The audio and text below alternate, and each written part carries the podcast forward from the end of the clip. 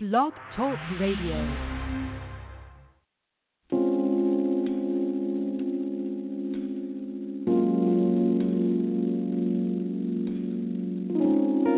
Tell me a secret. I don't just want to know about any secret of yours. I want to know about one special secret.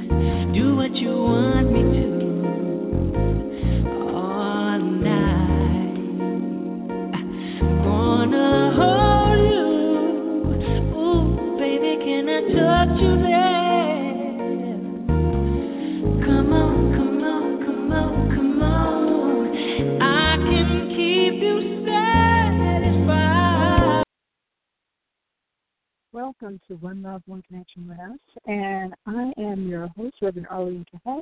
And my business partner, Reverend L. Bailey, who's going to be on with me a little bit later, is just running a little bit behind. But I'm going to go ahead and get started. And tonight we are um, One Love, One Connection, One Us presents controlling relationships. And uh, I want to preface this by saying generally we generally talk about relationships of an intimate nature, but understand that um, controlling relationships can go beyond just, um, it could be a part of your friendships, uh, part of your business dealings, things of that nature. But we are going to go in on that a little bit later. But first, before we get started, we are going to get prayed in. And this particular prayer is the Lord's Prayer that is sung in Aramaic um, by Thomas Shalar Walker. And if you find that you like this prayer, uh, he also does prayers in Aramaic and other prayers in Aramaic. And he actually has an album coming out uh, pretty soon. And if you are interested, make sure that you friend him on Facebook.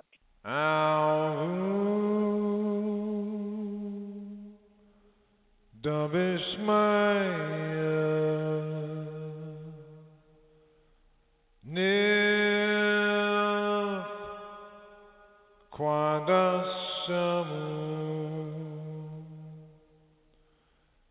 Tete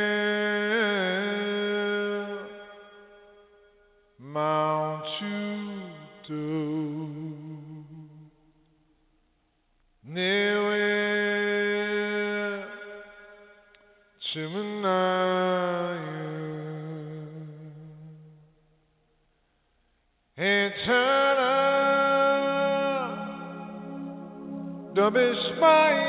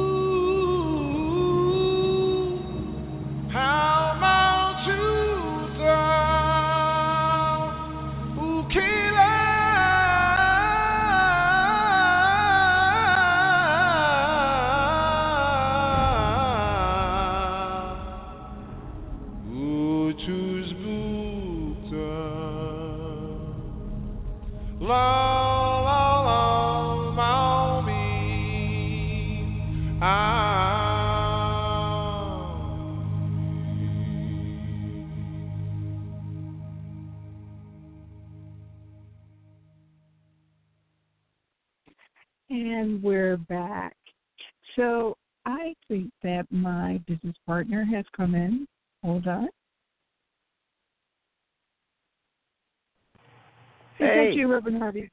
Hey. That's me. It's me. It's me in the flesh. Alive and kicking. Hey.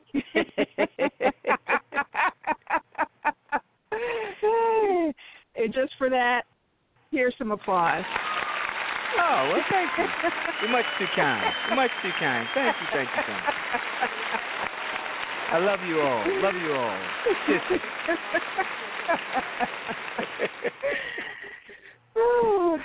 So, um, what all that's happened so far is that I've gotten us prayed in, and we are going to talk about controlling relationships. So, um, what uh, I'm going to, you know, I did when I was doing a little bit of research about about um, controlling relationships.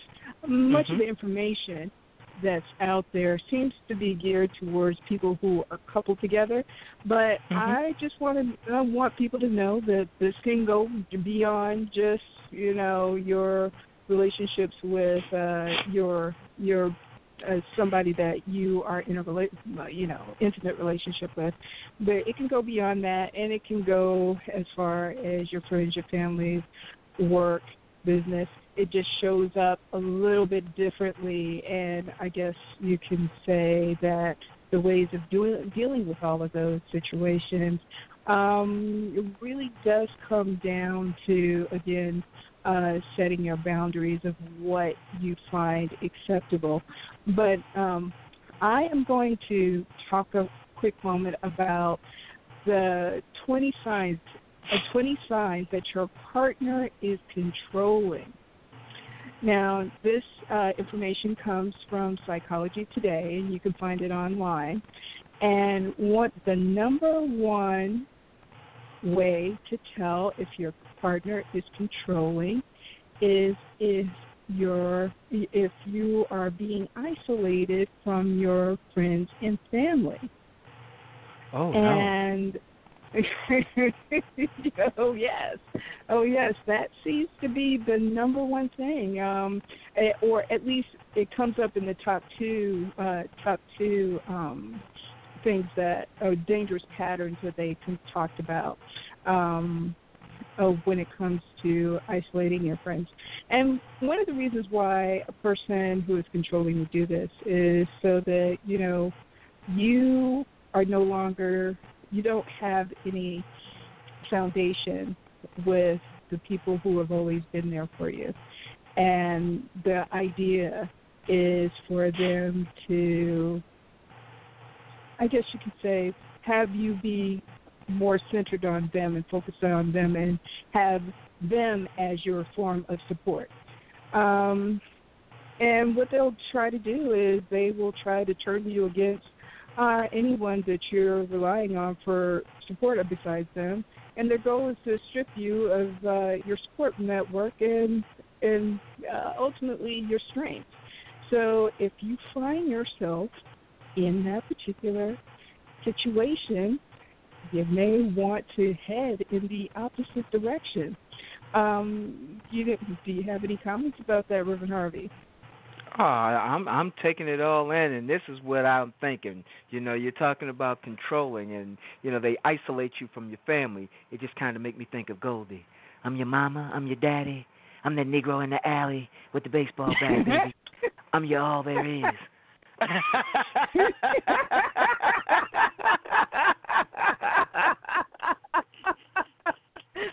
so basically, what you're saying is stay away from people with pimp mentalities.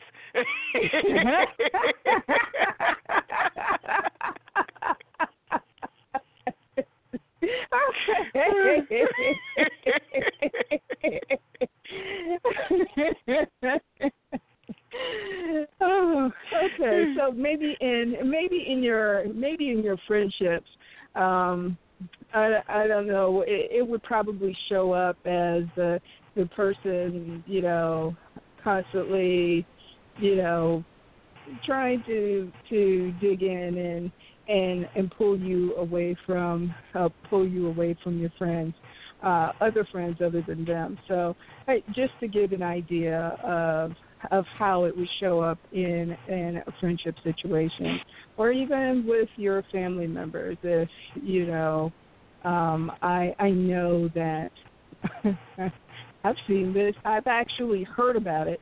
Uh, I haven't Mhm. witnessed it myself, but I've even heard about it in terms of uh, um, a mother-son relationship where the mother, um, you know, um, uh, well, uh, I'll give you a little backdrop. Um, there's there's a friend of mine who who had has been having trouble with her marriage for a number of years now, and one of the things that she talked about was that you know she had she had put him out. She had put him out because you know she he wasn't really living up to um what she felt should be the expectations of what a man's role is you know being being a you know being a provider um Mhm. being you know the definition that she said was that he was a nice guy but that you know that she was in too much into her masculine energy being with him well you know one of the things is is that uh instead of staying in the town or city that uh that you know his wife and his daughter was in.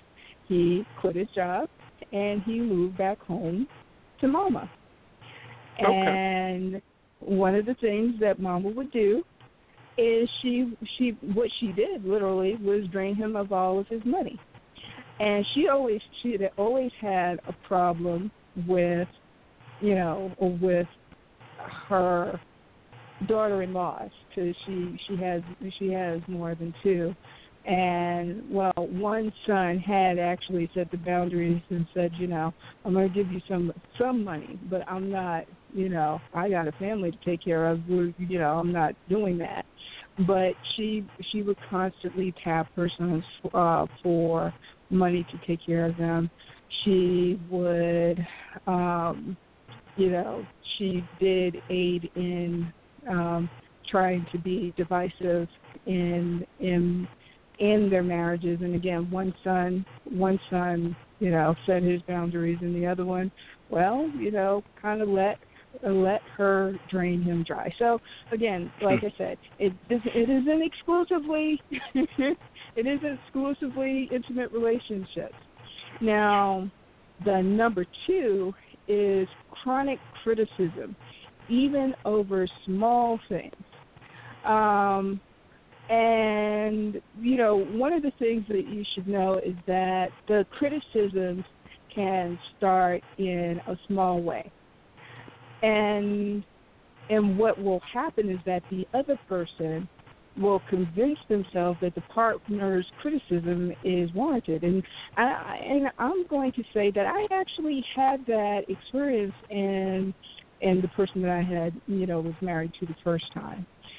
And one of the things was is that it was his way of not really uh, addressing what my concerns were or what my my needs were, and and and you know, you know, verbally manipulating it the situation so that I would that I would think that well what I was asking for was unwarranted. Uh, I think um, I think one time uh, one time I I had told him that my you know about my need to be you know for him to be demonstrative uh, to show that he cared and the his answer to that was well you know I bought you that truck and I'm like Hmm. well yeah I I know that you bought me the truck but yeah I I know that you bought me the truck but I'm talking about something that I'm requiring from the relationship. This is this is something that that I'm wanting, that I'm needing, and you know, I I, I have to say that I literally try to beat a dead horse with that one, and finally I had gotten really to the. Oh well, you know, I'm just being honest about it. I'm being Uh-huh, honest uh-huh. about it. Um, but I I finally got to the point where I realized, like, you know, I'm not going to get be able to get this from this individual. What I, you know, what that particular need was was not important enough for for you know important enough uh, for what to him to address it. And he he thought that you know that this was that this was you know a small thing. In fact, when we did go to marriage counseling, was like, "You're leaving me because of this small these small things." I'm like, you know these these small things turned into big things when you compound them. It was Mhm, like it, it was mhm. like it was a like a large snowball, um, and and I will say, you know, again, I'm sure that we all deal with uh, controlling people, but I know that uh, one of my one of my friends, um, you know, uh, periodic, and, then- and the thing is, is that I recognize I recognize that, and I kind of swatted uh, swatted uh, you know down like a fly, like okay, whatever. when um one time you know one time i think she she had said, suggested that you know if i work my business and you know uh, work on my on my gifting um with you know being being an energy healer and being um and being an intuitive that you know that I could do exceptionally well. Well, see, she wasn't exactly I and, and my my internal my internal comment to that would be, well, shoot, you're not doing well either. I'm not exactly seeing where you're excelling. So, you know, again, it's one of those things where I was like, okay, with her, I was able to easily swat that away. Like, whatever. I'm going to continue doing what it is that I'm doing and pressing pressing forward and um because I I ultimately figured out that what I needed was that um find a way if I'm going to do it full time that I'm going to get some type of mentoring from people who are successfully doing it instead of trying to instead of listening to her. Uh, you know, do you have uh, any experiences that you want to share, Reverend Harvey? Uh, none that I want to share. But I'm definitely enjoying hearing about yours. And of course, you know, I'm somewhat familiar with that last one there, but yeah. okay. So the third one is veiled or avert uh, threats against you or them. Now, I will, I will say, serious. Yeah, um, you know, um, now I, I can't say that I actually I actually had any problems with that. Um, uh, the people who I knew had enough, you know, have enough, you know, sort of self-preservation uh, that they, you know, they're not thinking about, you know, if you leave me, I'm going to hurt myself. Know, they they weren't into doing that. But essentially, that's what uh, the number three is, or you know, or if they threaten you. Now, here's here's one of the things that that people should be mindful of, especially if they are threatening you, then there is a strong possibility that that relationship can turn violent. And so, you know, hey, just think of that as a big neon flash sign like warning, warning, go the other direction. Um, anything you would like to add to that? definitely go the other direction. you know, when it when it comes to being in a relationship with somebody and the words start to get really harsh and they become threats, you gotta kind of take that serious That's not one of them things where you can say, "Oh, he or she just says that." No, when somebody starts to threaten you, now you got a real issue on your hand because we speak what's really inside of us, you know. And true, there's a difference between our actions and our words, but when it's said enough, it starts to become a reality. So if somebody threatens you enough times, yeah, it's just a matter of time before you make them upset enough that they actually take action. And then that's when they say, "Oh, well, I didn't mean to do it." Yeah, sure you did. You threatened to punch me in my eye like 16 times. Now you just finally got around to it. The worst part is once they do it once, it's open field now. That Mm, one time just mhm. opens the door. So don't let it No, get to that I- one time. If you get threatened, Yeah. that should be on your list of uh of uh, uh deal breakers. non-negotiables. yeah, non-negotiables. That's a strong deal Mhm. breaker. You gonna do what? Oh, well, you know, I think it's time to move on. You know, I you know what's sort of interesting, uh, and this is a side note. Um, it turns out that the person that I've nicknamed Bueller, it, it turned out that he was a person.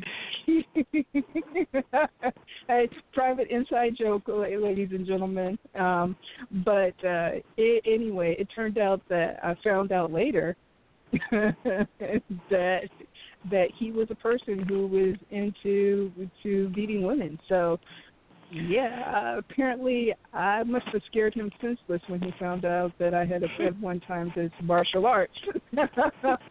it, does not surprise me that he would be that way. He is, you know, not only controlling, he's also very manipulative, and you know, he was a bit misogynistic. So that just, you know, just says, yeah, that fits right in line Mhm. with who he is. Okay, so number four on the list from Psychology Today, um, uh, they make acceptance, caring, attraction conditional. So you know uh, some of the suggestions that they're they're listing here is I don't I don't feel like being intimate with you.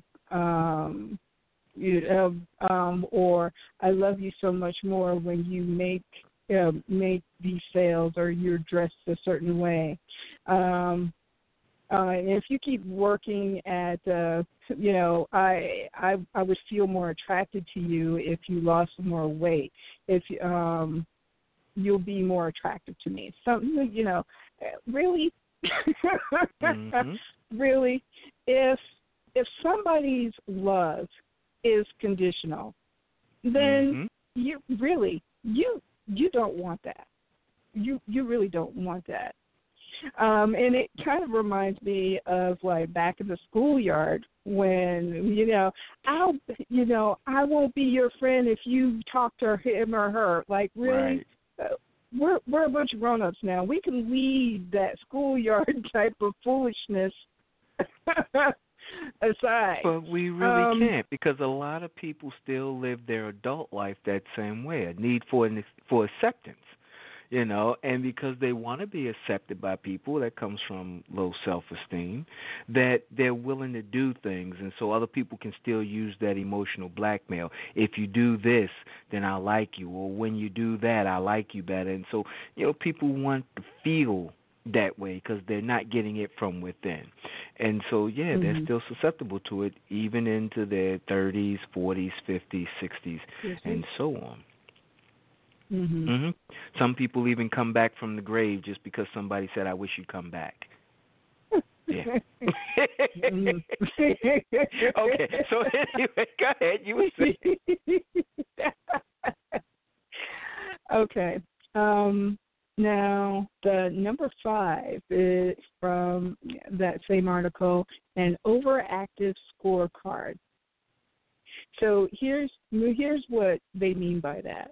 Let's say, for instance, well, you know, when you have a friendship with someone, there is a sense of reciprocity that's built into it. You know, there's a sort of a give and take. There's a sort of an ebbing and flowing. But when the person is, you know, actually keeping track of the things that you know that they do for you in comparison to what you do for them and and then go into that place of uh you know holding a grudge against you when you they're demanding a favor from you that you can't you can't do. Um they're looking to get the upper hand in the relationship you know it it's just another it's just another tool that they are using to get their way in the relationship. Now, I, you know, I suppose my, you know, my thinking on that is that, you know, if if you're keeping score, hmm you know, this is not a good thing. Um, and if they're trying to guilt you into it, or they're going to hold a grudge over it, or you know, because you don't do it, you know, you may want to rethink that relationship. what do you think, I think you definitely want to rethink that relationship. Anytime someone puts unnecessary pressure on you, a relationship by itself comes with its own set of pressures that should be expected in a relationship. But when you have someone, you're in a relationship and it's supposed to be a team. So you've got your teammate saying, "Well, why do I always have to do this? Why do I always have to do that?" I'm gonna say this from two perspectives. One, if someone's saying that to you, look to see if it's really true, because sometimes you're really not making your end. Other times it's a problem because maybe you are making your end. But either way, it's a problem with the relationship. When it gets to you know someone stating or keeping score, as Arlene is saying, and they're stating to you that they're doing more work than you are, that's a big problem. And at that point, that's a great time to take a pause and consider am I in this relationship or do I want to stay in this relationship? Because a couple things could be going on there. One, it could just be their perception. You could be showing up more than they think you are. Or two, you may not be showing up because you may be preoccupied with something else. And now may not be the right time to be in that relationship. Now, when it goes to the next level where, you know, one, I'm keeping score, okay, Arlene, you know, I'm always doing the dishes and cooking. You don't do anything but sit there and eat. You know, then it gets worse. You know what? You would be much better if you cook sometimes. Or I'd like you more if you did the dishes.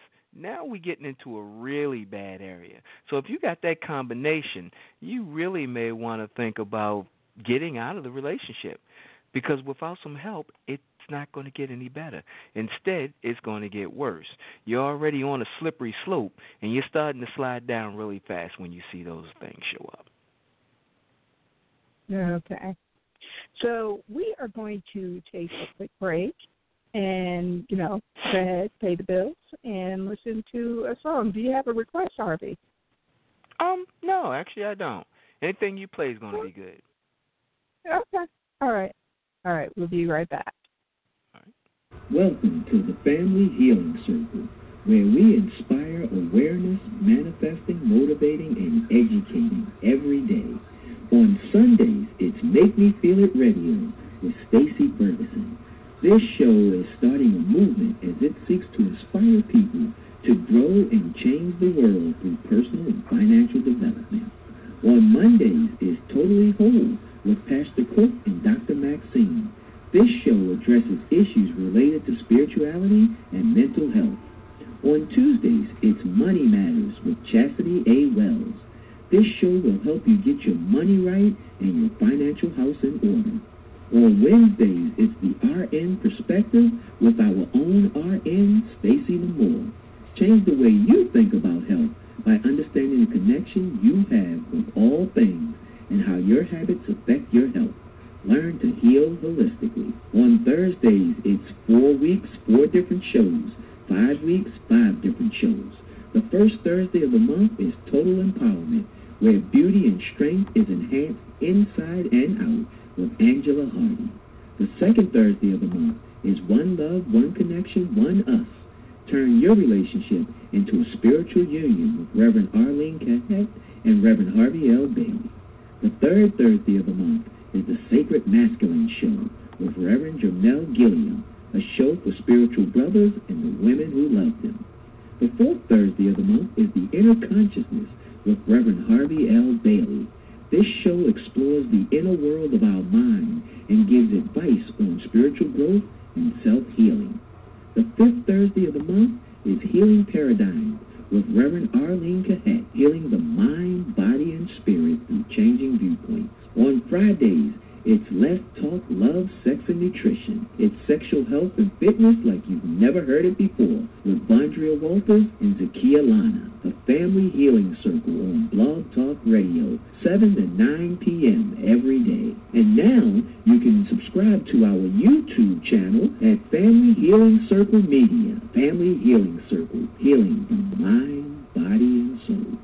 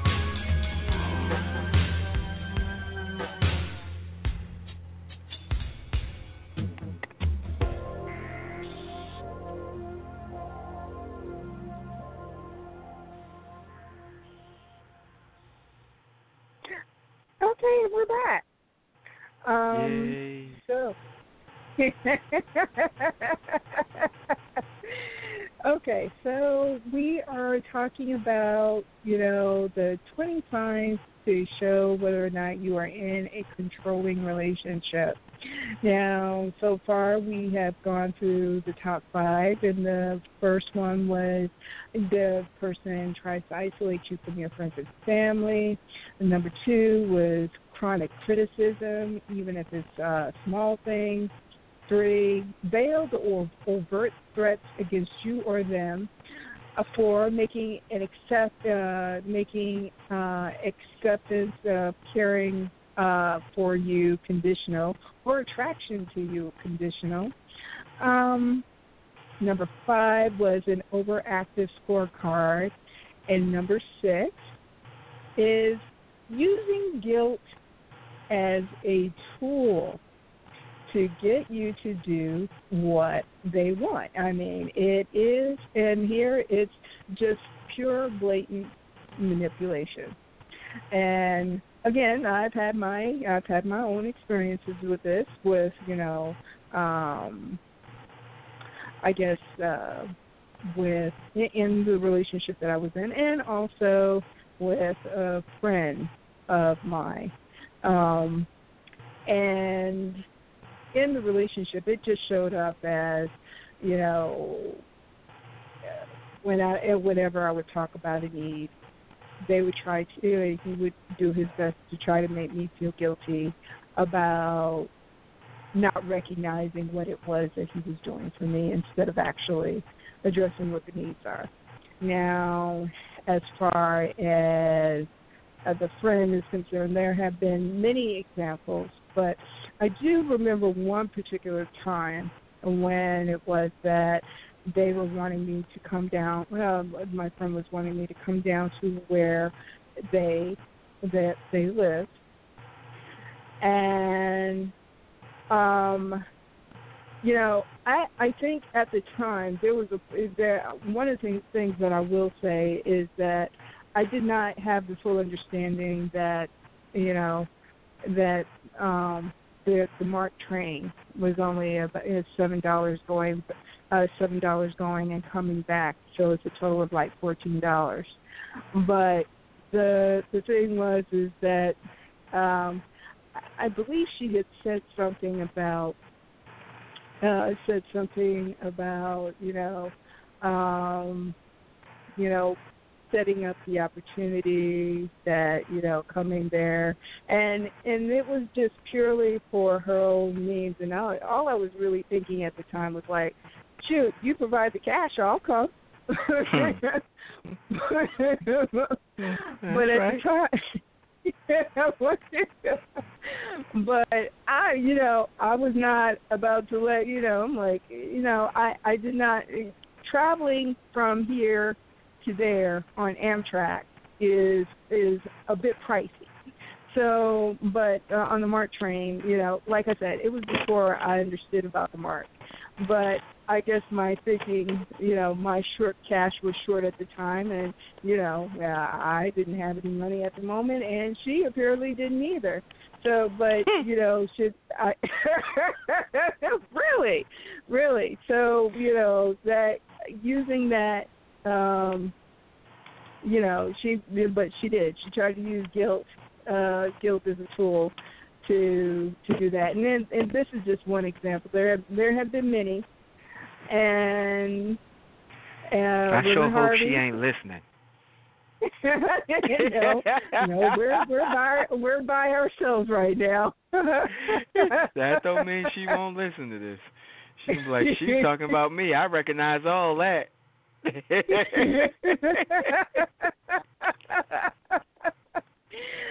Oh yes, but I but it wasn't it wasn't the first time. It wasn't the first time. And and I'm and ladies and gentlemen, just to give you a heads up, it's just that when I went ahead and when I started doing my research, you know, it's just that I began recognizing the pattern. So it may, you know, it's always good to, uh, you know, provide knowledge for yourself so that um, at least this gives me an idea of how to deal with it in terms of setting up my boundaries and just you know and staying steadfast and firm on you know stay steadfast and firm on those things. Now Mhm. number number seven, uh, creating a debt you're beholden to. Um, so controlling people may come on very strongly in the beginning with uh, you know romantic gestures, but when you look at it closely, many of those gestures could be like extravagant gifts, um, expectations of a serious commitment early on, you know, taking you to luxurious meals, you know, adventurous outings, um, and letting you have full use of their car. These can, you know, be used to control you. You know, so they, it's in, in essence, really, they are looking to buy you. Now, I will Mhm. say the closest that I've ever come to that was a guy that I had dated last year. And he was, you know, you know, he was that he was into buying extravagant gifts. And he wanted a serious commitment early on. And I was just saying, you know, I you know, I was feeling some kind of way about that. And so when I hmm. saw that as a great big old red flag, you know, in the air But he could have spoiled you. He could have gave you the things you wanted. I, I bet he was well, even a see, doctor, and I bet he wanted to share that with you. And, and I bet he could have, you know, provided all your needs. I'm just guessing, but I, that's what I bet if I was a betting man. But I'm just if guessing. you were a bad man.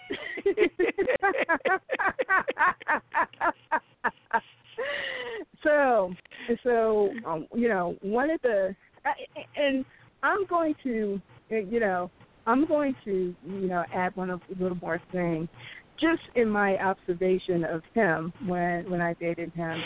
Um, I, you know, one of the reasons why I know that this seemed to have been a thing for him was because he he he had obviously been hurt in other relationships and he you know he used his money to and his his title to you know he led with that he led with that He had a title. and you know yes yeah was his title? yeah he he was an MD he was a medical doctor How about? but he, yeah If I was a betting man, I'd have walked away with some money. I know what you're thinking. I had inside information, but they don't know that.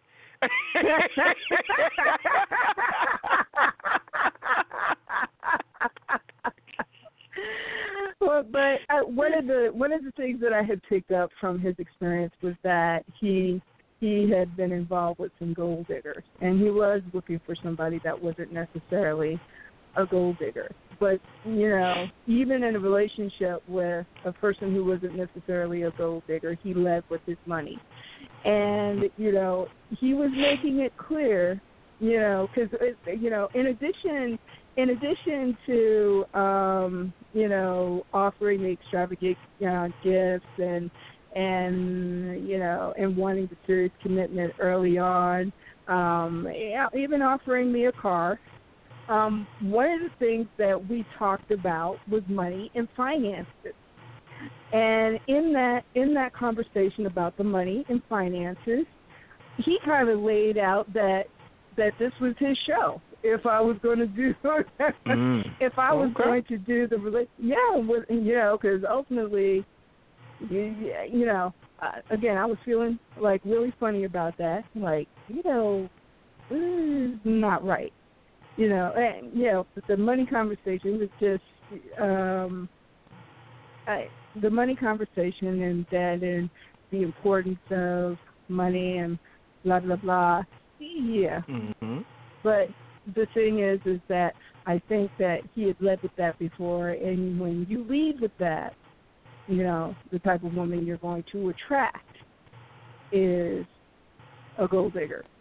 Yeah, I mean, a Mhm. gold digger, you know, a, a gold digger is going to be down for that. So, you know, and their their thinking and their mentality um as a gold digger is yeah i'm willing to give you the sex and i'm willing to do this Mhm. and that for you um you know but it's not really it, you know that that place of coming from a authentic place of caring for you know him. Eh, you're not going to get that with a gold digger because they they are about the dollars in which you can give them and as soon as you know as soon as your well runs dry i'm sure that they would run in the opposite direction or just like take everything you had.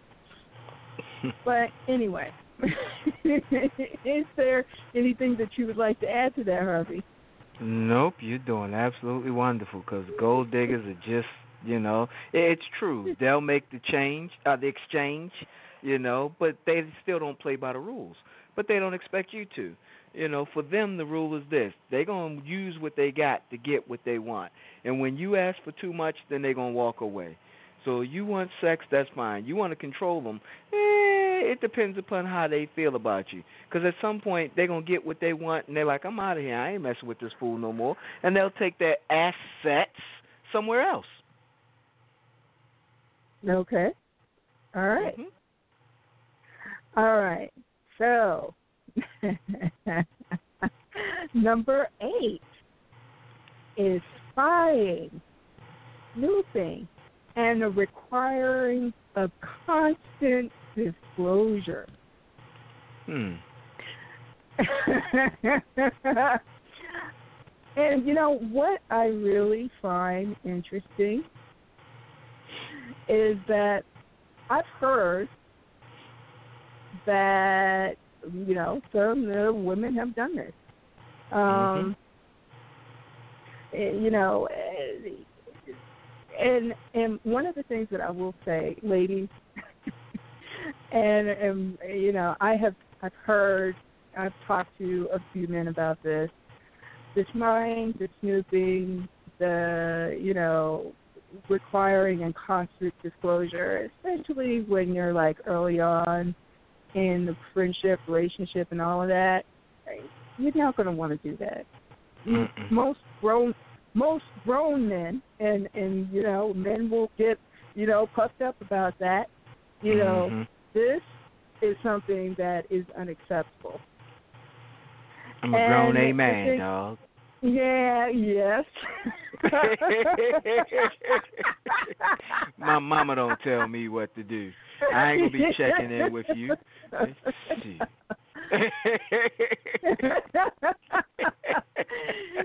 So you know, uh, you know, controlling your partner uh, typically feels that you know a controlling partner is going to feel that they have the right to know um, more than they actually do, and you know whether they keep it secret or openly demand that you must share everything with them. It's you know a violation of the boundary. I mean, it's just clear. Put you know perhaps they check your phone, they log into your email, um, Mm. they track your internet history, uh, and they're going to try, and they're going to try to justify this by saying that they've been bur- burned before and that they have trust issues. Well, look, honey, if you have trust issues, or look, man, if you have trust issues, then work on those trust issues. And Mhm. um, ask yourself why it is that you were attracted uh, people that kind of ran you over because Mhm. understand this that you doing this type of activity it's not going to it's not to benefit you if you found the person that wasn't necessarily into that you're to run them off and then the Mhm. person or you will be involved with the person who's just going to simply prove you right Exactly. um but and that's what you're looking yeah. for anyway, because even if you're with someone who's not trying to prove you right, you keep pushing and pushing and pushing. It's gonna be like, you know what? Forget it. I might as well do it anyway, because you think I'm doing it. So they gonna they like I'm tired of this relationship, so I might as well just go ahead and screw with somebody else. And you're like, they were gonna do it anyway. No, that was all in your head. You done pushed somebody to do something. Really, if you got those kind of things going on, you need to just be by your darn self, because you ain't gonna trust yourself either. But at least you can keep an eye on you better than you can keep an eye on somebody else. All right. So if you a dude and your left hand is cheating on your right hand, have a talk with yourself. If you if you a chick and, and you don't trust yourself, then look in the mirror a few times and say, I love you. I'm saying, because that's just some crazy stuff right there. But it, it happens. It happens a whole lot. And, I mean, you know, in every every seminar we do, I give the speech about the guy Mike. Um, you know, fictional character, but the guy Mike, who's dated this one girl for years and things were cool. Now he's in a new relationship, and this woman just don't feel right if she don't know where he is. So he need to check in. But that's a control issue. That's her insecurities. And so the first time it pops up, he's shocked and don't know how to deal with it. And so, you know, things turn into an argument. Ladies and gentlemen, if that's you, get you some help for real, for real. You may think it's okay, you may think it's normal. There's nothing normal about it. You got serious insecurity issues. And if you can't trust yourself, you can't trust other people. And that's where it began. You'll say, I trust myself. But no, you don't, because you're trying to control somebody else. And I learned a long, long time ago you can't control somebody else, you can only control yourself. Uh, There you go, Arlene. now, um, I there there is uh there was a person that I I, I had been consulting with um uh, before, and I had basically, you know, people don't. I've I've learned that people don't. You know, even though some people will ask me questions about their relationship, when I tell them what it is that I see, hey, they choose not to. they choose not to um, accept what it is that I have to say. But somebody, they they the person that they were involved with, you know, went ahead and snooped through their phone, and there was uh, they were looking at some text messages, and now uh, I'm going to put it out there that you know they may have had some feelings about the this this person that they had text message text message with, Mhm. um, but he had chose her. You know, Okay. but she she had turned, you know, she had turned the um, you know, made that a big issue in their, you know, a big issue in their relationship. And again, it was, it, you know, when you're dealing with a grown man and you are trying to control them through this particular, you know, this particular uh, activity, eh, it's not going to work out. And I'm just saying. and and ultimately, it didn't work out, and it turned out almost exactly like I had said it would. Um, but yeah, you, ladies, don't do that. Men, Don't do it. you know, you you're just looking for her, a heartache. Don't just. Mhm. And anyway, and if if you find that you're involved with somebody that does that, please Walk away. away. because I'm yeah, because uh, I'm telling you that issue will get bigger and bigger and bigger. All right. So, number walk nine. away from your love. Gonna walk away, gonna walk away, gonna walk away, gonna walk away. Okay, I'm done.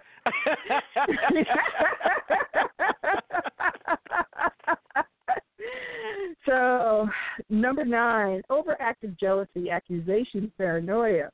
Now, you know, it can seem that a person's jealousy can be flattering in the beginning, but, you know, and it can be viewed as endearing. Now, uh, when it becomes intense, um, it can be, con- you know, scary and possessive, and uh, you know, the person who uses your your uh, your every interaction as being flirtatious is suspicious of everything.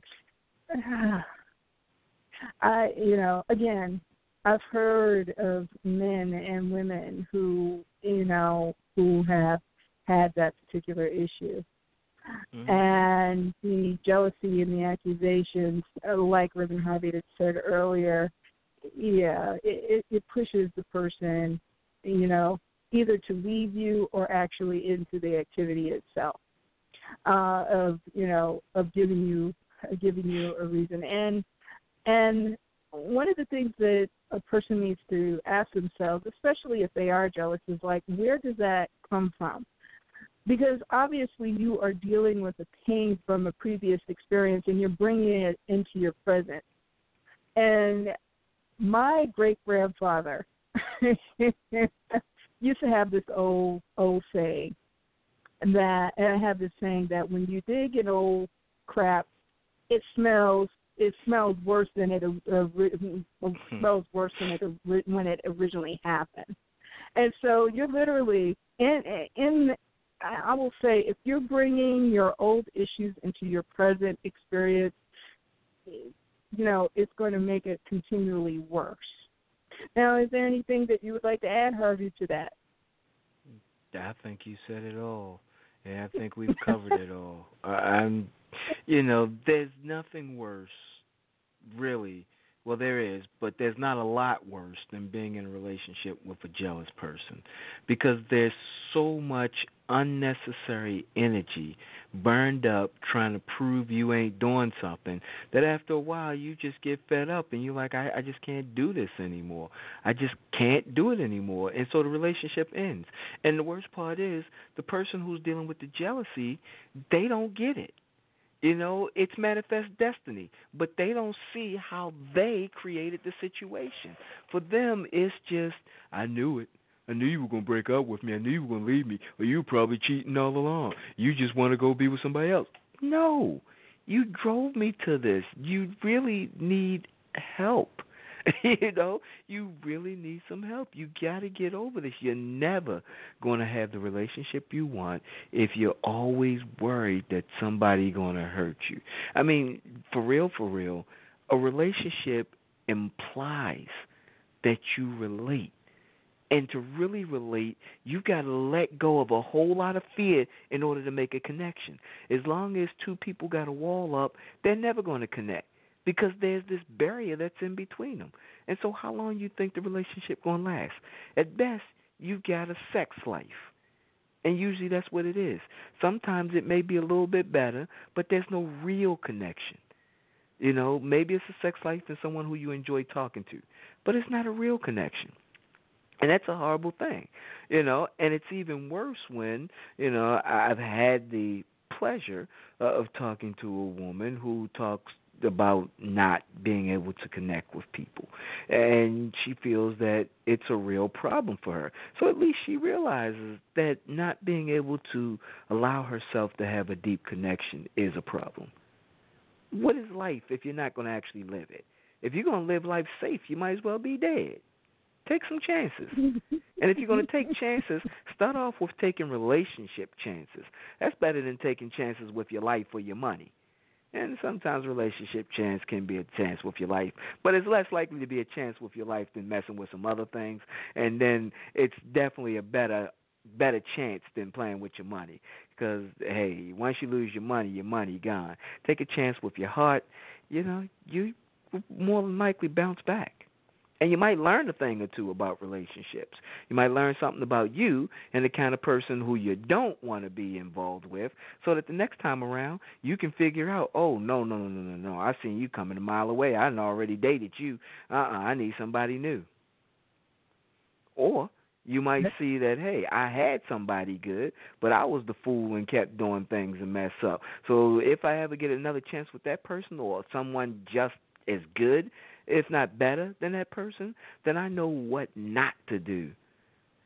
Next time I fall in love, ooh, I feel like singing tonight. The next time I fall in love, it will be with you. Okay.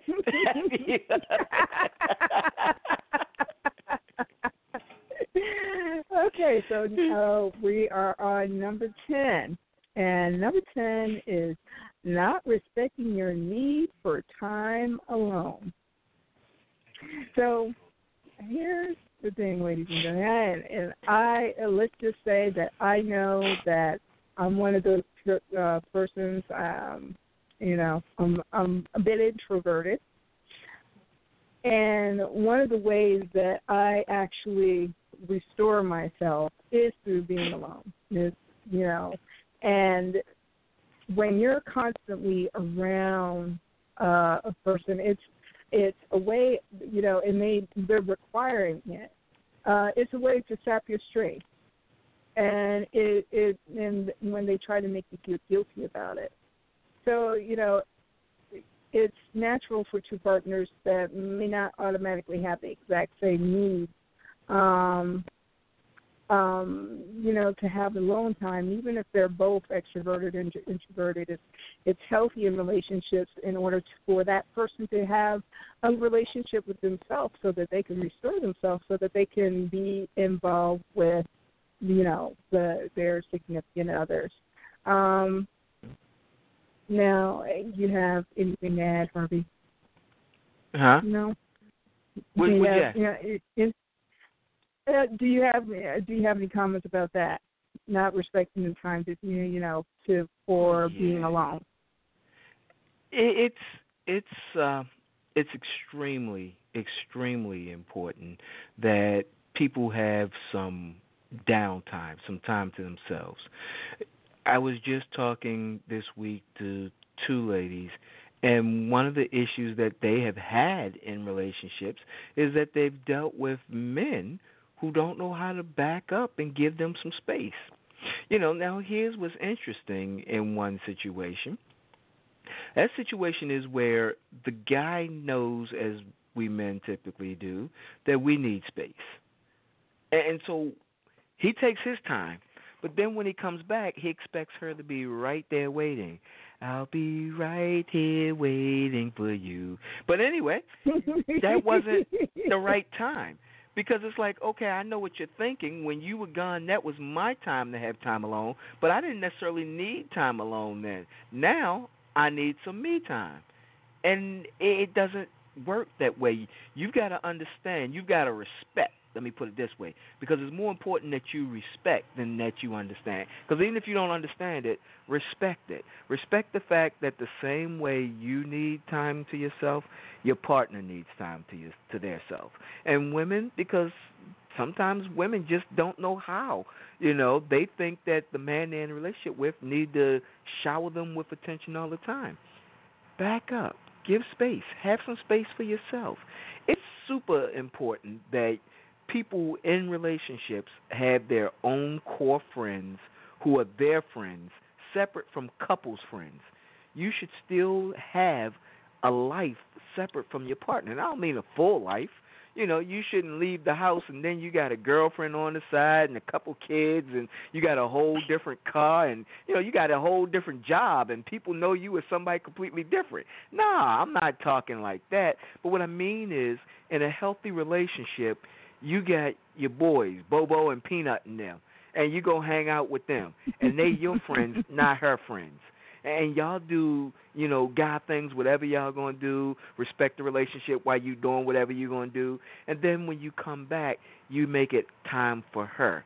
There's y'all time. And when she need to step away you know when she gone with tanisha and rhonda you know let them hang out in their honda and do their thing. And don't worry about it it's gonna be all right respect the time allow her to have her friends don't come between her and her friends. And there's times when, you know, sometimes your friends or her friends are trying to ruin the relationship. Those are friends you might need to give a pink slip to. You know, you don't need to put up with that. You don't need that drama. At least step away from them if that's the kind of person that they're going to be and let them know, look, I'm in this relationship. I need your support. If you can't support me, then, you know, I got to fall back because I, can't roll with you for a minute. But anyway, it's important to have that space. It's important to have your time. And sometimes you need time just alone, just to yourself. Not to hang with your peeps, not to run around and do anything, but just you know, sometimes you just want to sit around the house and veg out and watch TV or something. Do that by yourself. You just, you know, aren't in the mood to be around other people. I call it a case of leave me the F aloneism and I go through it, and I know I go through it from time to time. And when I'm that way, you know, when the phone ring, I look at it and like, okay, I can do without taking that call right now, and I'll holler back later. But right now, it's all about me. I need to take care of me. Get into the habit of doing that. If you're not doing that, it's going to make a world of wonder. And learn how to let go. Stop trying to control what somebody else do. It ain't gonna benefit you. There's there's there's no good that's gonna come from it. In the end, you're going to end up sad, angry, and alone. And you don't need all that in your life. because there's someone out there who's going to love you just as you are and they're going to be faithful to you. They're going to be true to you to the best of their ability and you do the same to them. Sometimes things happen sometimes they don't. But the problem is worrying about it all the time. You anticipating it to happen. Why? Keep your mind focused only on that which you want because what you focus on what you appre- what you give your attention to is going to manifest in your life Yeah, because the mind is the center of divine operation. yeah Yeah, that isn't mine, um, and I can't recall what her name is. okay, so uh, I am going to lump the next two together. Um, number eleven is they try to make you earn your trust, or or um, make you earn other good treatment, and you're presumed guilty until you're proven innocent. And Mm. essentially that yeah, yeah. Yes. So, you know, here's here's the thing. Um you know, my I, I have always kind of operated in this sort of mind space that um you know that until the person proves a violation Mhm. uh, or I see uh, or I see those red flags, they just automatically it, it's just automatic given that they have the trust. And if you know, the you know, if you have to earn it, and again, I'm going to go back to my experience, Mhm. Mhm. um, uh, experience and uh, the doctor, you know, that tried to buy me. Um, Mhm. One of the things that I noticed was that you know I got the feeling that I was being tested, and now it's not. And actually, when I think back, I had another dating experience with someone, you know, and who- who I believe had um, uh, psychology, you know, psychology, you know, uh, background. Again, that was just a totally different experience too. Um, but they were looking, you know, I, I will admit that at, at that time I probably wasn't in the best mind space to be dating at the moment, and it's, it was long Okay. before I started. Yeah, I long before I started doing this work. But they were looking. They were looking to, you know, they were talking. He was constantly talking about money on the date, and talking about, you know, um, the last wife that he had you know, kind of ran him financially in the ground. And also, so he was looking for, he was looking to test me to see whether or not, um, you know, that I would go and spend up his money. And I did spend up his money that day because I wanted to eat. okay. All right. um but you know i did actually have the money to uh, actually pay for the meal if he had not if he hadn't paid for the meal um but uh you know one of the i think uh, the I, I call them tests so when it, the the doctor um when i went out on a date with him now mind you he paid for the meal using a credit card and he starts patting his pocket, saying that you know that he didn't have money for the tip. Yeah, it's just you know, I'm thinking, okay, dude, you could actually put the tip on the credit card, but he just wanted. I but I could tell that he wanted to see whether or not I would come up with the tip money. Um, instead of just simply asking me, would you take care of the tip? Yeah, if you know, hey, you could have, you know, you don't have to. eh, He didn't have to go through all of that. Um, but that was oh, his way or one of his tests to see if he could trust me. Um, and so here's here's the thing. The reason why I put you know 11 and 12 together is that they ca- he came into you know both both of those gentlemen sort of came into the situation with the energy that that I was guilty until until you know I could you know prove myself innocent of being whatever type of woman that they had had their experience with being with. Um, I don't know. Yeah, you know, um, and the you know, as far as you know, presumed guilty before until you're proven innocent. Um, one of the examples that they actually give in the article is that you know they that they that they're already angry. You know, you come through the door and they're already angry about something that they found and Mhm. about in your a- absence, and they, you know, they try to keep whatever it is that made them angry as evidence of your wrongdoing, uh, and point it out to you to make you feel that you know that they've got a whole case against you, uh, even if you don't really understand what it is. Because of course, you know that is whatever it is that they're they're thinking about or feeling, and instead of having a real, you know, honest discussion with you, that's a story that they've actually told themselves. And you know how uh, it's hard to fight against a person's story that they're telling themselves. Mhm. Yeah. So true. Yeah.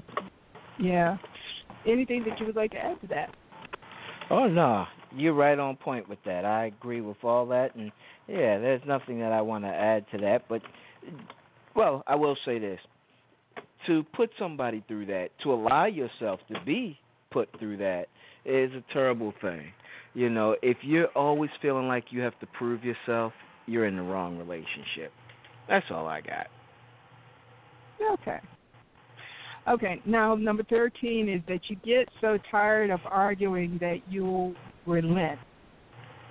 Now, well, some eh, and it says that while some people, some controlling people like to exert their influence under the radar, many are like openly and chronically argumentative, and embrace conflict when they can. okay, so I'm going to go back to my experience with Bueller.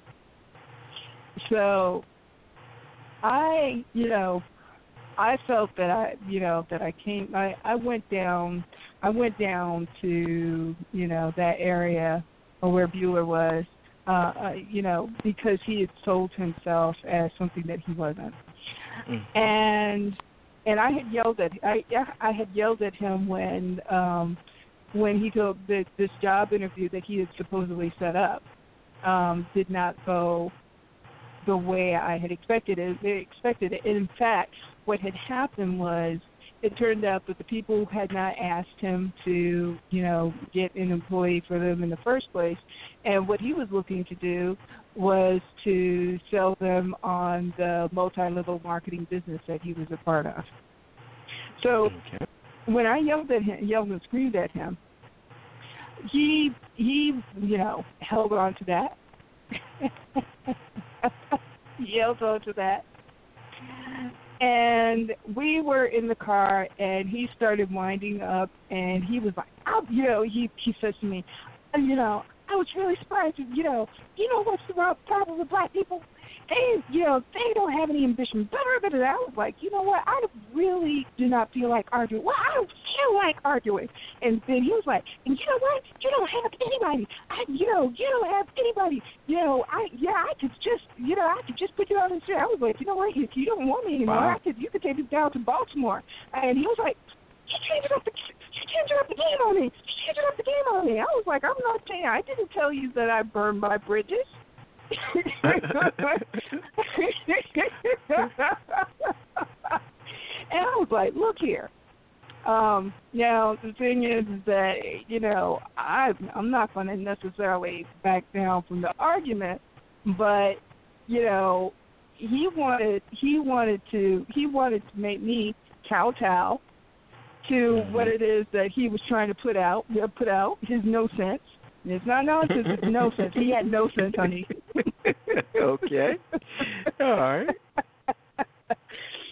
anyway, anyway, what I told him was like, look here, you brought me here, and you told me that you had, uh, you had, you know, these jobs lined up, and that you own these businesses, and you did not have that. So you take me on this interview, and you wake me up. You, you know, I woke up really early to go over to this place, and it turns out that these people really did not have, you know, really did not have a position for me. So I'm I'm you know I was really upset about this. Now you brought me down here. You haven't talked about an hourly wage. You haven't talked about what type of benefits I would get. You would not tell, talk to me about, you know, what my responsibilities. You know, the logistics of what what it is that I'm expecting. You know, I'm thinking that you have this stuff all lined up, and I haven't heard anything. You you have nothing. You know, Mm, that you sounds know. like how people end up coming across the border. Uh, they promise Yeah. you a job Yeah. and there's no details, and next thing you know, there's- you're a sex slave somewhere or some Yeah, other well, crazy yeah. stuff. you might want to have admit- far more details next time around. Yeah, well, uh, you know, let's just put it this way. He was definitely a learning experience, and I admit to, you know, my lack of, you know, answering questions and getting the details. And I, um, just so that you know, ladies and gentlemen, the reason why I allowed myself to you know, really get into that situation was because I was introduced to him through a person that at the time I had trusted. And, you know, uh, let's just say, ladies and gentlemen, never substitute anybody else's um, discernment for your own. You know, regardless of whoever it is that, you know, you're introduced to and how cool you may think the other person is, you make sure that you ask questions, you make sure that you get plenty of detail. And I I'm I'm going to go ahead and put it out there, and I take ownership for my part in not getting those details. But again, it was you know, let's just say it was not a very uh, it was a more anxious time in my experience. But uh, yeah, anything you would like to add? Oh no, I just said okay. No, no, keep on going. Keep you you on a roll.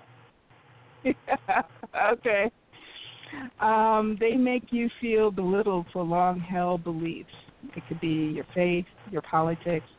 It could be cultural traditions, you know, in your view on human nature. Now,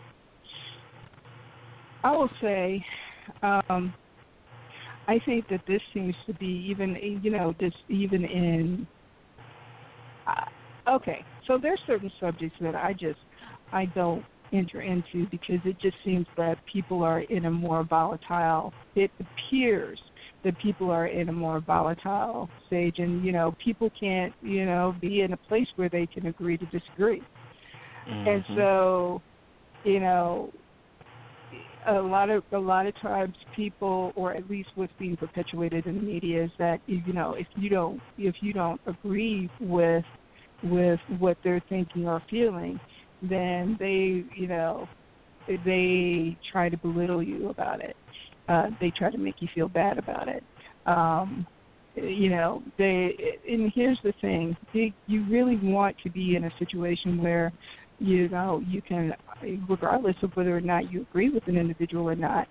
Um, you could just say, well, you know, I don't quite view it that way, but you know, you're you're cool people, and just accept it that and and move on. But you know, you don't really want to be involved with anybody that that feels that you have to think like they think in order to operate and be around them.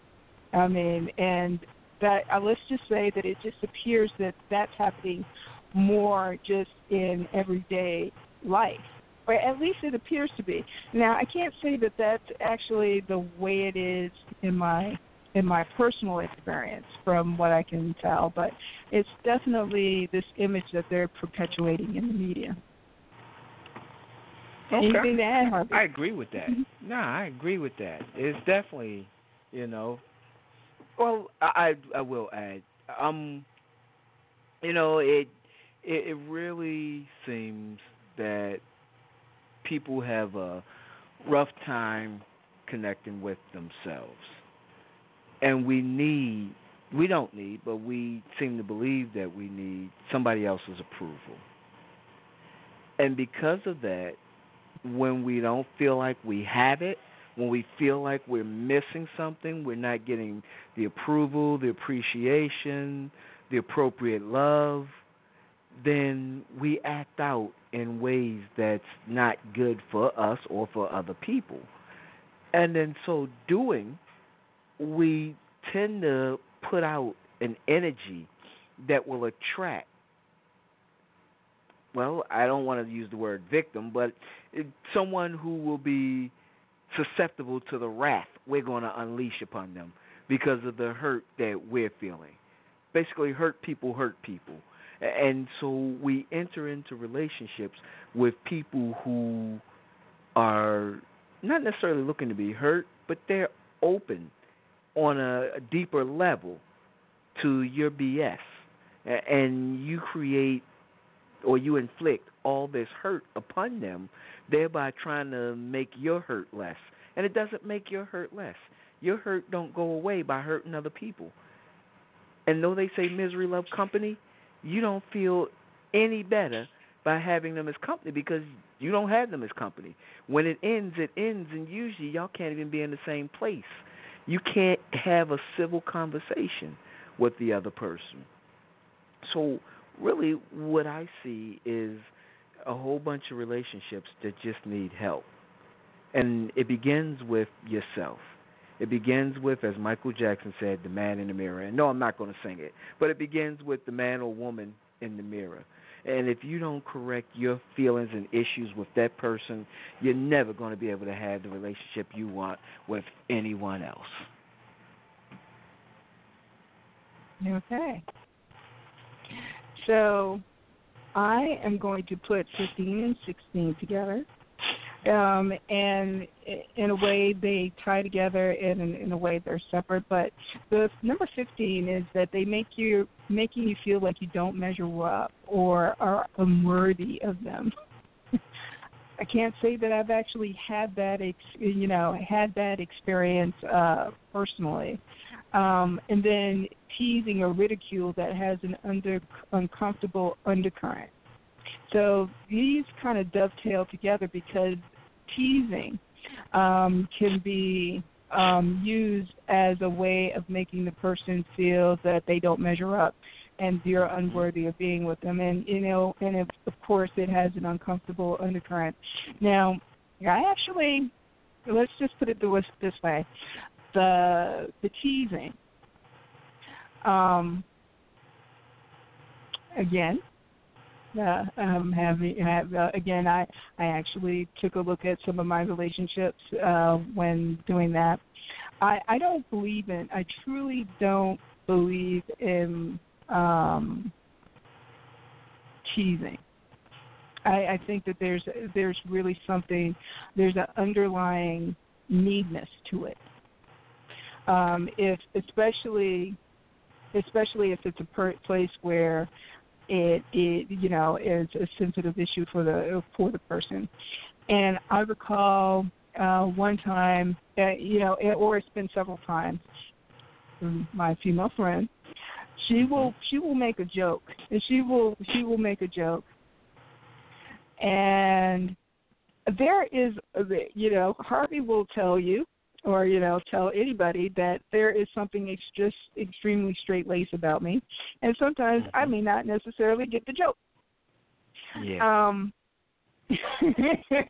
yeah, well, you know, I acknowledge I'm I'm aware. I'm aware of myself. But the thing is, is that because of that, it was because of that part, that part of my nature, uh, whenever she would come up with a, a joke or something that I that just did not quite hit me right, I will actually respond to her quite seriously, and it is the quickest way to get her off the phone. Mm. just ouch. Right? you know, and she will, you know, and she will say, you know, um, she will say that uh, you know that you know that she's joking, and I will keep on going straight into whatever it is, whatever explanation it is, and she will get off the phone. Um, but you know, uh, if you, especially if you, if you find that you're one of those people who who's like that, and I'm just playing with you, or you shouldn't take it personally. Um, you know, let's just say if if they kind of know your nature, then they shouldn't really go down that line with you if they if they value the relationship. Um, or you know, um, again, I recall it, you know, and and I, I guess you could say that you would have to kind of play that by ear in terms of the teasing and the ridicule and things of that. You know, if you feel ridiculed, just you know, just go ahead and say, you know what, that's yeah, that's not cool. But anyway, anything to add, Reverend Harvey? Oh no, I- I'm with you, and you're right. That's exactly what you need to do. When you recognize it, you need to speak on it because it it is possible that it may be innocent, but it's not innocent for you.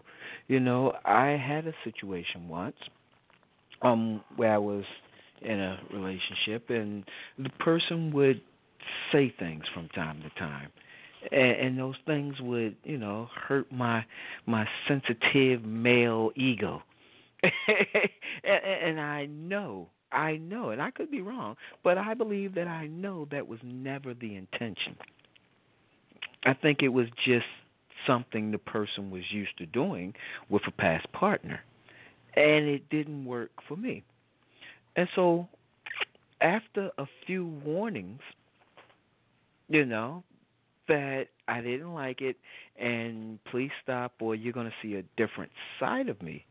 When that different side of me came out, it changed the whole dynamic of things. And so there was even a conversation about, well, you were always this way, so it would have came out anyway. Mm, Well, people aren't one dimensional. Other people like to think that we are. But we all have the ability to be Mother Teresa or Adolf Hitler. Because if it exists in one of us, it exists in all of us. So just because you don't show that quality, that's because you choose not to. And when you're a conscious person, you can choose not to. A lot of people are ruled by their emotions, and so they can't choose not to. I'm a bit more conscious than that. Most of the times, I had to emphasize most because it's not always all the time, but most of the time, I get to choose what I'm going to feel and how I'm going to act. And so there would have never been a need for this person to see a different side of me had they heeded the warning. But they did not. And I understand, you know, because it was a habit, it was a habitual thing. But it was kind of just a joking, nudging thing. And the interesting thing is, it's something that I do with my male friends but it's something that I never want in my relationship with a significant other. And so for me, it didn't have a place there. This isn't how we act.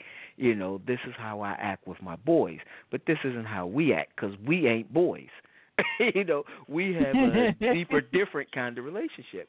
And so, anyway, it, it resulted in I guess it set a bad precedent because it kind of was the beginning of things going down down the uh, bad spiral. Okay. So yeah, you you need to address it right off.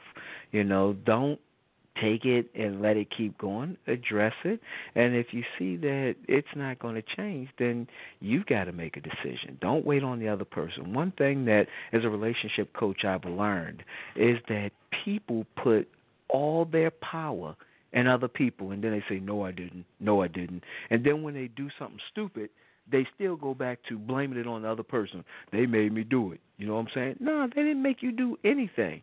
You weren't empowered in the relationship. You just think you were. And a lot of times when you find somebody who you're in a power struggle with, it's because of that very thing. They gave you all their power and then they're upset because you're not using it the way they want you to. It's like I've got a script and this is how you're supposed to act to me acting like this. Okay? but the bottom line is you are 100% responsible for you in the relationship.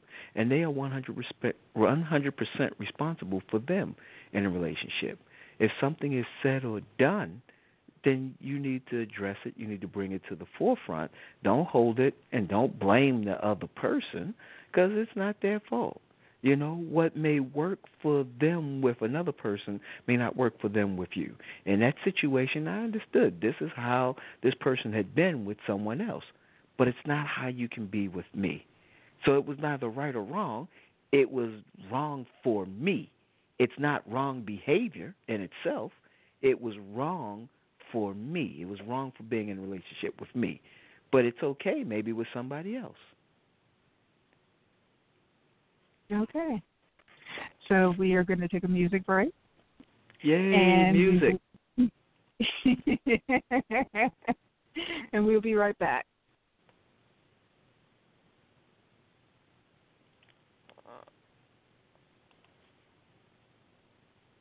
Oh,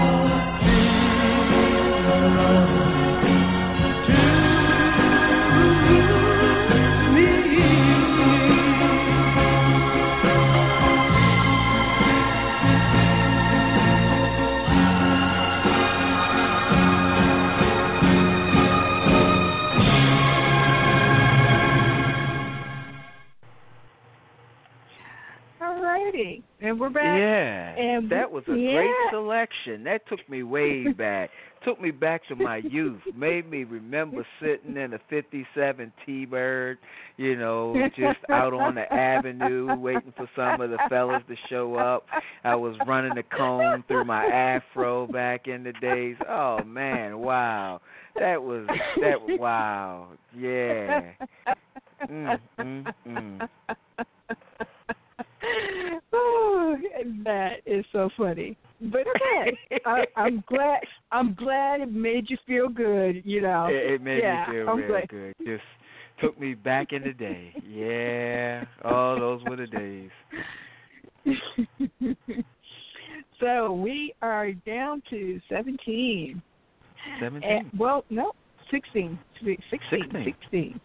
No, Okay. 17. 17. My apologies, ladies and gentlemen. we somewhere around there. yeah, some, yeah, somewhere around there. Um, Okay. Number 17 is sexual interactions that feel upsetting afterwards. Um, now, it says here that an abusive and controlling dynamic with a relationship can often make it uh, its way into the bedroom and sometimes not feel right even in the moment, but other times it's a pattern of uncomfortable um, after the interaction. Either way, when you feel consistently unsettled about the goings ons within your sexual relationship, it's a sign that something is wrong. Mm. Okay. So, yeah. So, I guess for uh, I will say for me, um, the, my experience with this was with a good doctor, and you know he wanted to push the issue of sex, you know, like really quickly. It was shoot, it was only second date with him. I, you know, Okay, it- what's okay. the rush? Yeah, what was the rush? Uh-huh. What was the rush? And I think that um that was you know along with all of the other stuff that was one of the things that kind of nailed the you know the put the nail in the coffin. Like okay this ain't going nowhere. Um you know we're not a match. Goodbye. So um yeah if you are feeling if you're feeling a, a way of you know you have to build yourself up to actually have you know intimacy with that person or you know you're feeling you, you're just not really in the mood. Um it, you know if you're not in the mood just don't do it. You know i'm just i'm just saying um it, you know it it it it does let's just say from an energetic standpoint what you're doing is you're allowing yourself to be drained in that moment because you are not in an authentic place of wanting to share your body with the other person or even kiss them. Even if it, it comes down to kissing or hugging them you just i'm just not feeling you. You know if you're not feeling them if you're feeling uncomfortable on any type of level then don't go there is there anything that you would like to add? Nope. You covered it all. Don't go there. Yeah. Don't do Don't it. go there. Don't do it. Yeah. Don't you do it. um, because let's just say that you, you know, we've talked about this before, but there is, you know, um, an energetic exchange with uh, sexual intimacy, and if you're not, if you're, you know, even if you have that hint of something that you don't want to do, then just just don't do it. Now, number eighteen, yeah, don't. Don't go Um, to bed with a price on your head. Don't do it. Don't do the crime if you can't do the time. Don't do yeah. it. You got to keep your eye on the sparrow. I'm sorry. Having a Baretta flashback. Okay. Let's go. So number 18, the inability or unwillingness to ever hear your viewpoint.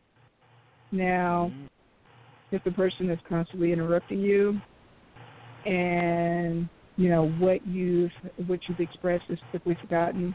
Uh, I, I experienced that in my my marriage. Um, he would hear me. He he wouldn't interrupt me, but uh, um, it it was as if like the things that I had talked about were quickly forgotten. Um,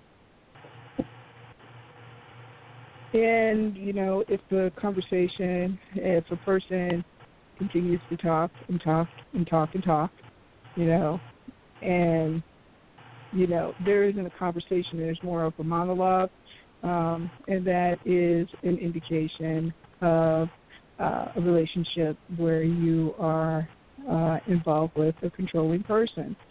Um, uh, if you try to give feedback about how their behavior, um, you know, makes you feel, and and you know, eh, the question is, is whether have they actually taken it or do they dismiss it out of hand? You know, eh, yeah. Okay. Uh, you know, it's not not let's you know it's not a good space to be in yeah you know you you are a sovereign being you you deserve to be heard you deserve to be listened to and you know there should be some type of mutual exchange that's beneficial for both of you. Anything you would like to add harvey? Hmm Nope, I like all of that. you like all of all that? okay. Yeah, because it, it's very true. It, relationships, we make it more complicated than it have to be. And so, what we're going through here, you know, with these controlling issues, it doesn't have to be this complicated. More important than whether it's complicated or not, you, if you're the person who's involved with someone like this, don't have to put up with it. You don't. You think you do, and you'll make up a million excuses why. I love them. Well, if I don't, they're going to do this. And all these excuses. You know what? Until you step up, put on your big boy or girl panties, and say, enough is enough. I can't take this anymore. This is over. And be willing to do whatever you got to do because the alternative is you stay under the thumb, under the foot, under the rule of somebody else, and you never, ever get the opportunity to be who you truly are or have the love that you truly deserve. And the crazy thing about it is, you really do deserve it. You just don't know it. That's why you're dealing with a bad relationship because you don't know how great you are. You don't know how wonderful you are. You don't know that you can do and have better. That's all I got. I ain't got no more. I'm done right there. That's all I'm saying. okay. All right. Enough said. Um, um, but we still have two more. Uh, the number 19 is pressuring you towards unhealthy behaviors like substance abuse. They, Mm. they um, and, and what they say here is that somebody who does uh, undermines your fitness goals. Um, they're if you're trying to quit smoking, they kind you know they keep tempting you with cigarettes. Uh, they're not respecting your you know decisions uh, to only have one drink, and they would rather that you have three. You know, these are ways that they say that people, uh, controlling people, can thwart your attempts to be healthier, to be a stronger person. And here's the thing if you become that stronger person, you don't need them. And that Oh, is ultimately why they will try to derail you from whatever your goals may be. Mm-hmm. um, and especially, uh, you know, I I don't know. I you know I I don't recall ever having this particular experience, but I did hear about one person who, you know, he he was working towards getting he was you know had been addicted to drugs and things of that nature got caught at work and so and so they put him in a rehab program and what would happen what would happen is, you know, when the person found out, and it, this seems to be something that's consistent with, um, you know, um, I guess that drug experience. But Mhm. he he mentioned that you know one time he was in bed and he what happened was one of the women that he had had some type of involvement would come into his room and blow the smoke in his face, you know, Wow. for the for for yes yes yes yes and you know it's not and, and apparently this is not something that is unusual. Again you know they the person is not wanting you to elevate beyond where they are. So if you you know this is one of the reasons why especially um especially when you are looking to make significant changes this is the reason why they say that you need to change up who it is that is around you especially for for me where I really really see that this is quite pronounced is when people are are are looking are dealing with addiction. And so you need to hang around people who are going to be there and support you in in you know in getting better in being stronger in being more independent and you know and and putting yourself in a stronger uh stronger state. So um I, I and I I do recall like uh there was this there was this man um who had been homeless and had uh, this really magnificent magnificent speaking voice and when he was looking to get, stop being homeless Uh-huh. and it, it, you stop being homeless and live a healthier life, you know, get off the drugs and all of that. The the woman that he that was his girlfriend was saying that she was going to do everything she could do to you know thwart him from you know uh, from you know stop being her his you know uh, her drug partner.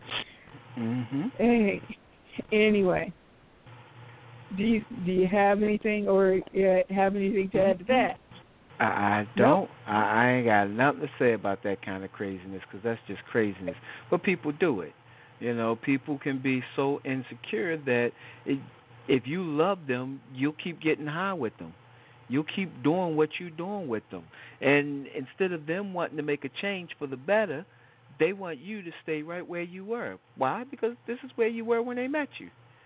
This is who you are. How you gonna change up the game now? Come on.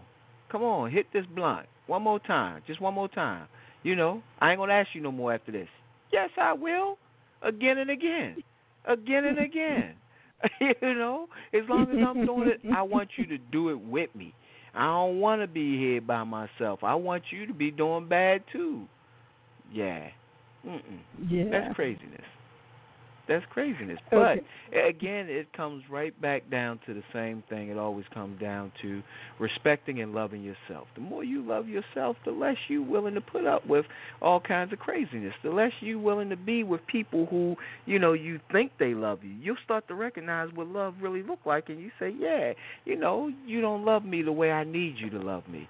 And that's not a bad thing. It's just not what I want. It's not what I need. So it's not going to work for us. Arrivederci. Hasta la vista, baby. Uh, and number 20.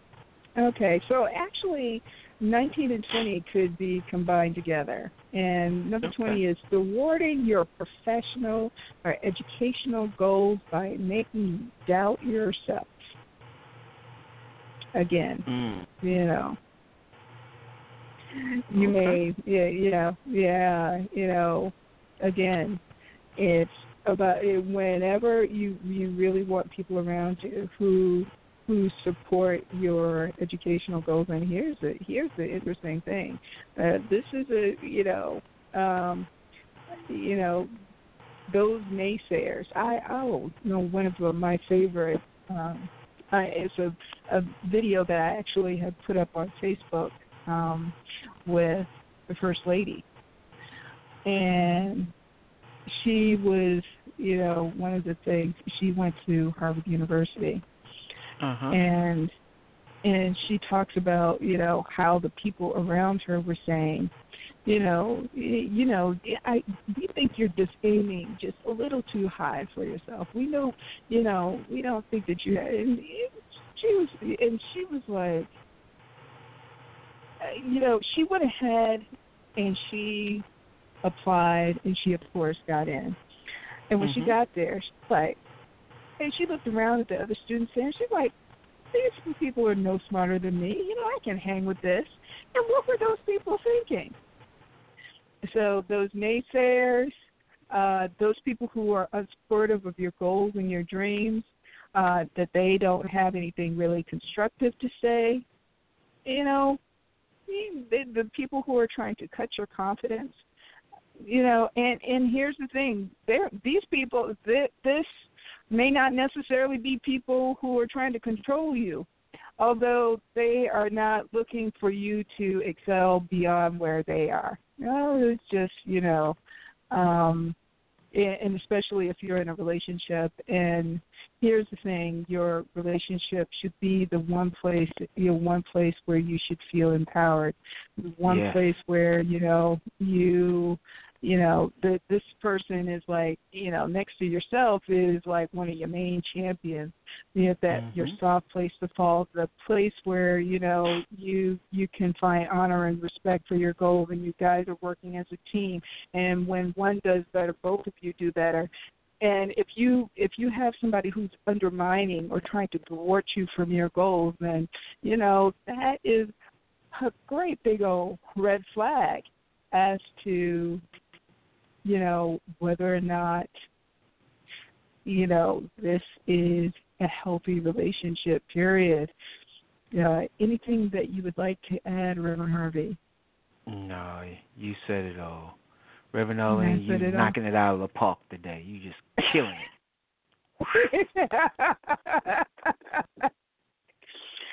and ladies and gentlemen, well, you know, before we're before we uh, wrap it up, you know, I know that we didn't really get into get the opportunity to really talk about this, but one of the reasons, or we talked about it, but we only talked about it briefly. But one of the reasons that people uh, tend to be controlling is because they're feeling insecure about themselves. They figure that if they can control the dynamic of their relationship, that you know that they will be happy. But the only thing that they do is they, you know, they they exert their control in the relationship. They don't really get to know the person authentically and end up in addition to hurting in addition to hurting the other person they actually hurt themselves as well. So you know perhaps one of these days we're going to revisit this particular subject and we can talk a little bit more about what people can do to you know recognize and heal from um, this particular issue. But uh, reverend harvey is there anything that you would like to add before we sign off? Yeah, I would. If you find yourself in the situations that we've described today, then reach out to me because I can coach you through it with self love coaching. I coach on the seven pillars of self love and everything that we talked about today. And thank you, Reverend Arlene, for bringing up such a wonderful subject to discuss this evening. Everything comes down to how you feel about yourself. It's not about the other person. It never was about the other person. Everything since day one when you first got here, it's always been about you and God, whether you want to hear that or not. It's always been that way, and it always will be that way. So it's not about the other person. The other person can't make you whole because you already whole. The other person can't complete you because there's no script here. There's no director and there's no Cuba Gooding. You know, the only thing the other person can do